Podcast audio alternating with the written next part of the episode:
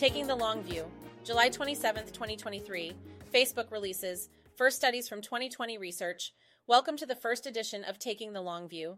As part of the revamping of my newsletter, I'm on a new posting schedule where Wednesdays will be a longer analysis type piece. If you missed it yesterday, I released my second quarterly trends report. Thursdays will be the calendar of events where I try to highlight the events you might not know about but should pay attention to, both in the short and long term Sundays will be the stories I found interesting from the week.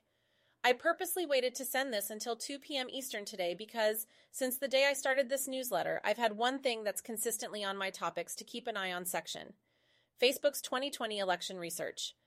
This is an unprecedented effort Facebook undertook with researchers to understand the impact of Facebook and Instagram on key political attitudes and behaviors during the U.S. 2020 elections. And today, four of the studies were released. You can read more about them here. Some of my key takeaways from them are this research is unprecedented.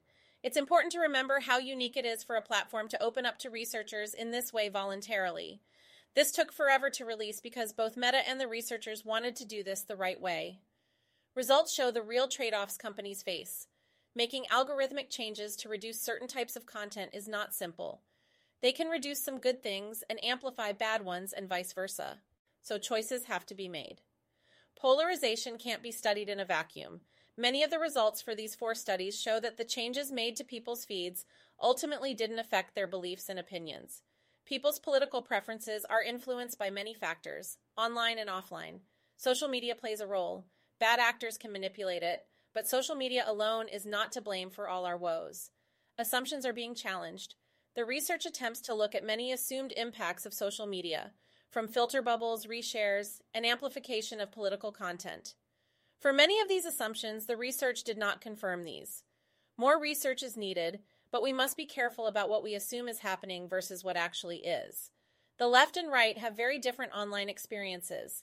This makes it challenging for platforms when there is an external expectation of being fair across the parties regarding how much content is actioned against or what is amplified because how and which content they consume is very different. Algorithms continue to change. Since this research was conducted, Facebook has changed its algorithms to reduce the amount of political content and show more unconnected content.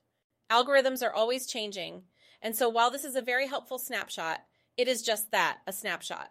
This is why transparency is important, so researchers can continue to study how these changes affect what people read and believe. There is work yet to be done. No company, especially Facebook, should take this research as an excuse not to do this work. I'm breathing a small sigh of relief, but the threats are still there. They are ever changing, and social media still plays a role. A note on the science cover. It's disappointing that the cover reinforces the idea that social media causes echo chambers when it's much more nuanced than that. Science describes the cover artwork this way they are siloed and face away from each other because the architecture of platforms may facilitate echo chambers. However, while the research does show the left and right have different online experiences, as Meta points out, Nature's summary of one paper states that the findings challenge views about the extent to which the echo chambers of social media drive political polarization. Nuance matters, as this research shows. Note, this audio was an AI generated version of my voice created by Wondercraft AI.